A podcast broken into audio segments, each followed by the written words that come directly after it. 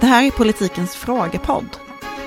Om hur det går till när staten betalar ut saker, till exempel bistånd till Ukraina.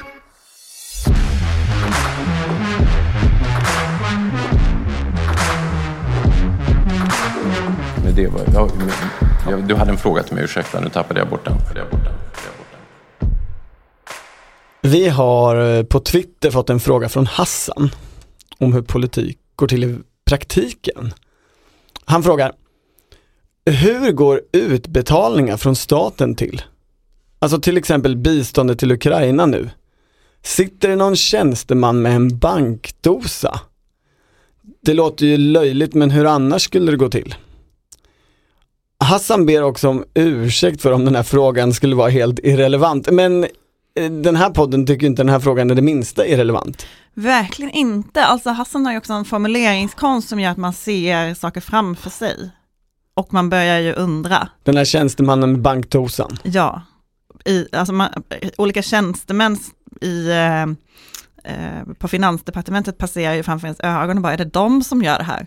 Känner man och, och använder de sitt privata bank-id då? Precis, håller de upp mobiltelefonen och bara, det är mitt ansikte och sen nu gick det igenom. Började då försöka ta reda på svaret på den här frågan, för Mm. att jag kunde inte det. Um, så började med att ringa regeringskansliets eh, opolitiska presstjänst, som brukar vara mycket hjälpsam.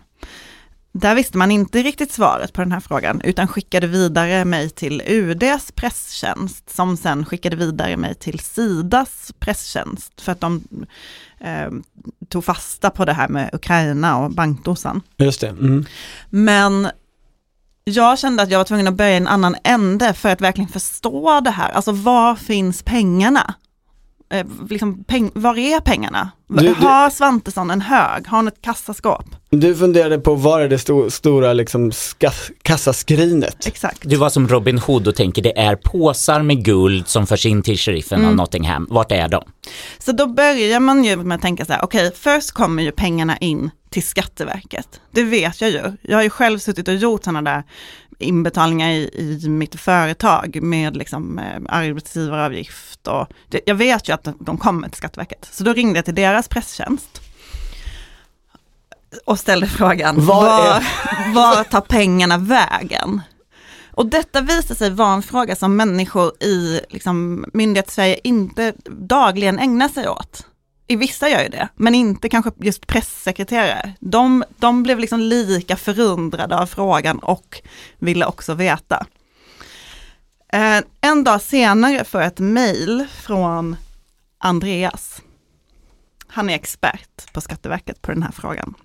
Han har inget efternamn.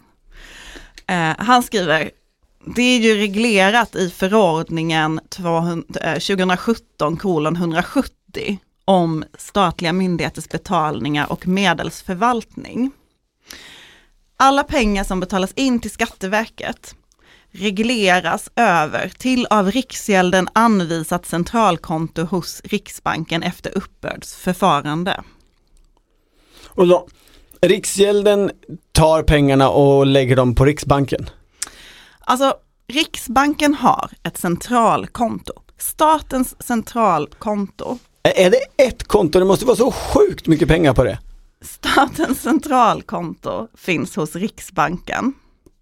Eh, där samlas varje dag nettot av alla statliga myndigheters in och utbetalningar. Men det är Riksgälden som är ansvarig myndighet. Alltså Riksgälden är statens internbank. Och de bestämmer vad myndigheterna får göra. Alltså, eller riksdagen bestämmer ju i budgeten vad myndigheterna får för anslag och sådär. Ja. Men det är liksom Riksgälden som är chefen över, över pengarna sen. Det är Riksgälden som betalar ut det till olika myndigheter Ja, från eh, pengarna som finns hos Riksbanken. på det här centralkontot. Precis. Sen finns det också då upphandlade konton i eh, olika banker som Riksgälden har tecknat ramavtal med. Så vissa myndigheter har också andra konton. Alltså privatbanker, Ja, vanliga alltså banker. affärsbanker. så här kan man läsa på Riksgäldens hemsida om hur Statens internbank fungerar och den centrala likviditetshanteringen. Eh, istället för att varje myndighet själv ska ha pengar att betala utgifter med och placera de intäkter som kommer in, så kvittas alla statliga betalningar mot varandra. Myndigheters samlade inbetalningar används för att finansiera alla myndigheters utbetalningar under samma dag. Det här är liksom en daglig process där myndigheterna skickar pengar till Riksbankskontot. Förlåt en kritisk fråga, det, det, här upplägget verkar ju ha fungerat men för mig låter det exakt som det här upplägget som Tambourine Studios hade. Ni vet de som var management åt eh, ja, massa kända artister, Timbuktu och Hives och andra och eh, Cardigans och tog pengar från ett bandkonto till ett annat bandkonto när de behövde det för att de hade en utgiftsperiod och något annat hade en intäktsperiod och sådär. Älskar att höra musikjournalisten komma tillbaka. Um, det görs i alla fall 170 betalningar, eh, förlåt, 170 miljoner betalningar via statens centralkonto varje år. Uh, det finns uh, eh, 2800 bankkonton hos tre ramavtalsbanker. Uh, och man, det finns 39 000 betalkort som Riksgälden antar jag har, har godkänt. Det är väldigt många kort. Um, det, här, det här kände jag ändå uh, var liksom lite trösterikt att få höra eller få lära sig mer om. Det, det finns jättemycket man kan läsa om det här. Det, det är rätt så komplicerat. Um, det finns mång, många olika rapporter och förordningar och så. Men det känns ändå som att det finns koll. Det är inte Tambourine Studios. Eh, jag, vill, jag, jag vill, hålla mig borta från den jämförelsen, det är därför jag inte liksom, låtsas, låtsas som att du säger det. Men um, det är Eh, det är inte en, en 25-årig poolsak på finansen som sitter med bankdosan. Så frågan som borde ställas, så frågan som borde ställas, och det, och det, är, det är en fråga,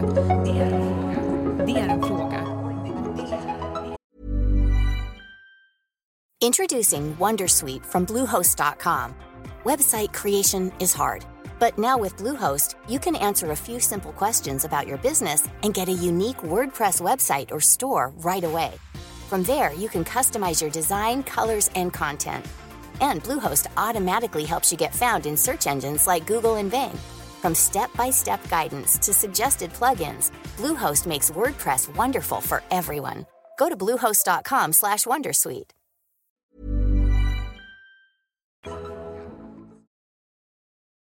Den här frågan fick ju även jag börja researcha och jag tog mig an den som en sorts ax till limpa när det gäller bistånd till Ukraina och vi kommer landa i frågan, men hur gör man då i Ukraina? Betalar de moms för vattenledningarna? Hur funkar det? Och då ska vi alltså hoppa tillbaka till Sida som ju ansvarar för biståndet. Och där har vi några steg. Först är det liksom budgeten som vi varit inne på.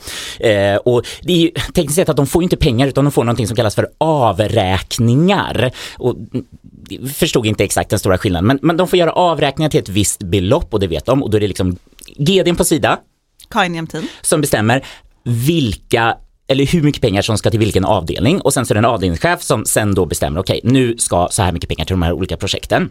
Men vi börjar i det konkreta. Röda Korset har hjälpt till med att reparera vattenledningar i Ukraina och som jag har förstått det så har svenska pengar på något sätt varit inblandade. Låt oss ta oss med på den här resan.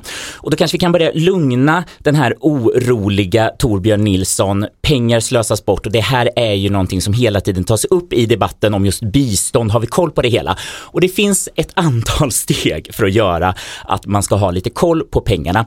Man börjar nämligen med avtal. Och det här är väldigt centralt, att man hittar en aktör som kan genomföra någonting som man vill ha genomfört och då är Röda Korset väldigt typexemplet på detta. Och då så kommer man till beredningssystemet, Track, och planeringssystemet Planit. Det här är väldigt viktigt då eh, i SIDA-världen. Eh, då ska de här liksom avtalen in, allting som man ska liksom kunna kolla eh, villkoren, hur länge det ska vara, vilka summor det handlar om. Det här skrivs in och istället för bankdosorna eller ansiktsigenkänning på mobiltelefon så är det alltså inloggade människor med koder som ska liksom skriva in, okej nu är det här uppfyllt, nu är det här uppfyllt, nu är det här uppfyllt. Röda Korset har ett avtal, eh, de säger att de ska kunna fixa det här, vi har pengar. Då kommer rekvisitionen och det är typ en faktura, vi vill ha pengar för det här. Det är en sorts annan status. Och det här eh, de här summorna, det kan vara några tusen, det kan vara upp till hundratals miljoner kronor. Det finns tre kontroller i den första delen. Det är liksom den ansvariga handläggaren, en extra handläggare som kommer in och kollar och den ansvariga chefen. De klickar i, nu är det här godkänt, det, är det här uppfyller alla villkoren. Då skickas det vidare till ekonomiavdelningen på Sida som har sitt eget system. Och de sammanställer två gånger i veckan eh, någonting som kallas för en betalningsfil. Där de samlar alla sådana här utbetalningar som har blivit godkända i deras system. Och sen så är det nya personer som också gör sina kontroller för att det här ska stämma. Man kollar att det är rätt konto, kontot i Ukraina, funkar detta och sånt. Eh, och då skickas det vidare till ramavtalsbanken som Sida använder och det är Danske Bank. Som då Riksgälden har förhandlat ett ramavtal med. Ja, så det är de som får pengarna. Och då hamnar vi i Ukraina. Då är det Röda Korset som har de har sin egen process och de har liksom sett så här, typ, det händer någonting i Ukraina. De har skickat ner de kunniga människorna. De vet till exempel vatten är en fråga. Då finns det i Genève, Röda Korset där, då har de sina kompetenser, så då har de vattenexperter, det kan vara ingenjörer, som skickas iväg för att liksom styra upp och jobba med de här frågorna. De är på plats i Ukraina. De samarbetar med det lokala eh, Röda Korset i Ukraina. Och då, ja men till exempel, man vet, det här är eh, en katastrof, de här människorna behöver vatten och då kan det till exempel vara så att vi inser att vi kan ge väldigt mycket vatten om vi går in och fysiskt reparerar den här vattenledningen. Då börjar jag ställa frågor, okej, okay, vem gör det här? Eh, hur får man det fysiska materialet? Och då så var svaret att det ser väldigt olika ut, men i Ukraina funkar ju väldigt mycket saker så att de gör ju upphandlingar. Till exempel så här, ja du, vi, vi tar in lite olika offerter, du kan leverera de här äh, rören till exempel. Eh, Okej, okay. och då har vi, och det kan vara olika, det kan vara Röda Korset i Ukraina som har gjort den här upphandlingen, det kan vara liksom på olika nivåer. Och sen samtidigt har du ju människor, eh, då är det ju Röda Korset som har sina experter. Bara, sakta ner lite. Andas. Jag blir så exalterad. Samtidigt människor. Okej, okay, ta det därifrån. Lite långsammare. Och samtidigt så finns det ju människorna som ska genomföra detta på plats. Och då kan det vara den här Genève-inskickade vattenexperten som är egentligen då finansierad via ett annat system, men den är där liksom på plats och leder arbetet. Men mestadels är det lokal befolkning man använder. Och då börjar jag fråga, okej, okay, hur gör ni med lönerna till de här människorna? Får de liksom en peng, liksom pengar i handen? Och då var det viktigt så här att typ eh, kontanter kan man betala till exempel när det gäller vattenledningarna. Det, det, det, kan funka ibland på vissa saker, men inte när det gäller människorna som är anställda, utan det är liksom vanliga bankkonton. Eh, och det finns antingen anställda eller så finns det de som liksom jobbar dag för dag och då får de en ersättning. Och då är det HR på Röda Korset som liksom har känt av och kollat upp allt så här, vad är den rimliga lönenivån? Så att man inte ska få brain drain genom att så här, nu kommer ett stort Röda Korset-projekt, alla ska springa hit och jobba på de här frågorna.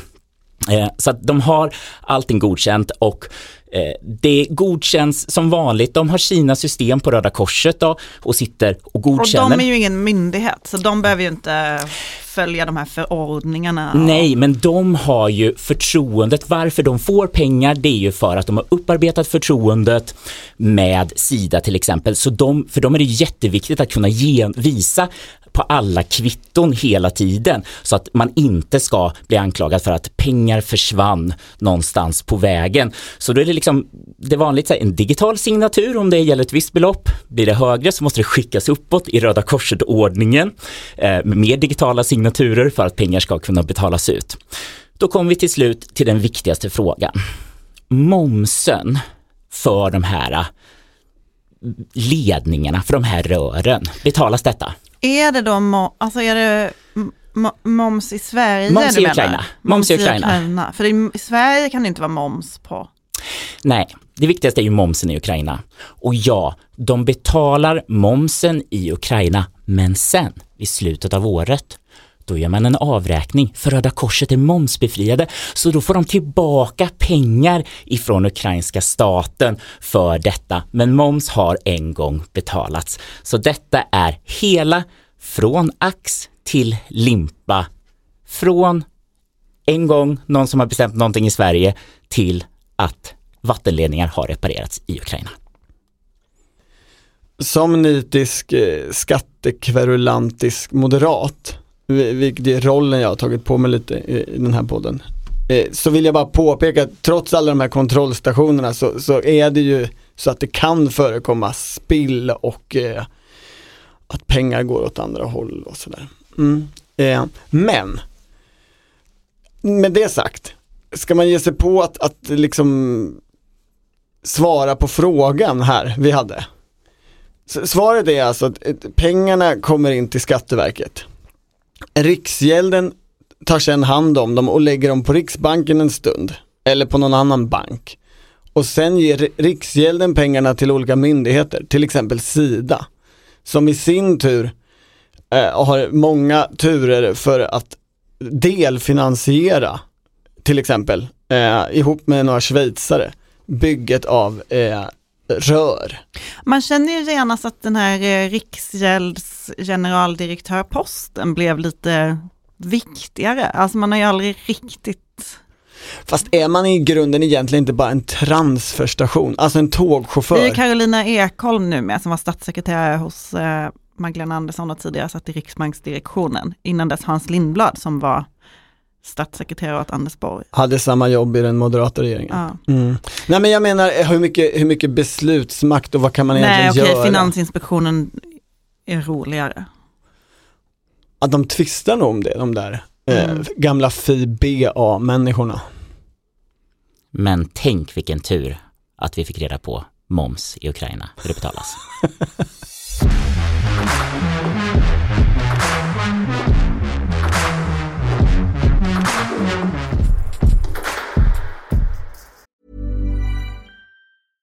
Hi, I'm Dory Shafrir, And I'm Kate Spencer. and we are the hosts of Forever 35. And today we're talking about Club Med, the best all inclusive getaway for families. Today, Club Med has nearly 70 resorts worldwide, from beachside resorts in the Caribbean and Mexico to magical locations in the Maldives and Morocco to ski resorts in the mountains from Canada to the Alps. Between their all inclusive family programming, wellness offerings, land and water sports, and their French heritage inspired food and drink offerings, Club Med is the best way to elevate your family getaway, no matter which location you're at. To learn more, visit clubmed.us.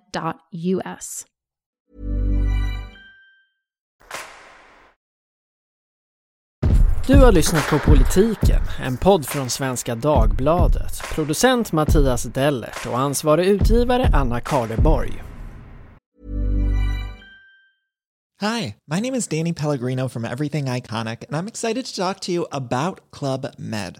Club Med operates beach and mountain resorts and is the best all inclusive getaway for families. They have Club Med Punta Cana, their flagship family resort, and many other options in Mexico, the Caribbean, and around the world. Club Med are the pioneers of the all inclusive concept, which is the best way to vacation. Great for families, groups, or even solo travelers looking for land and water sports, delicious food, and a place to make unforgettable memories. Visit clubmed.us, call 1 800 Club Med, or your travel advisor.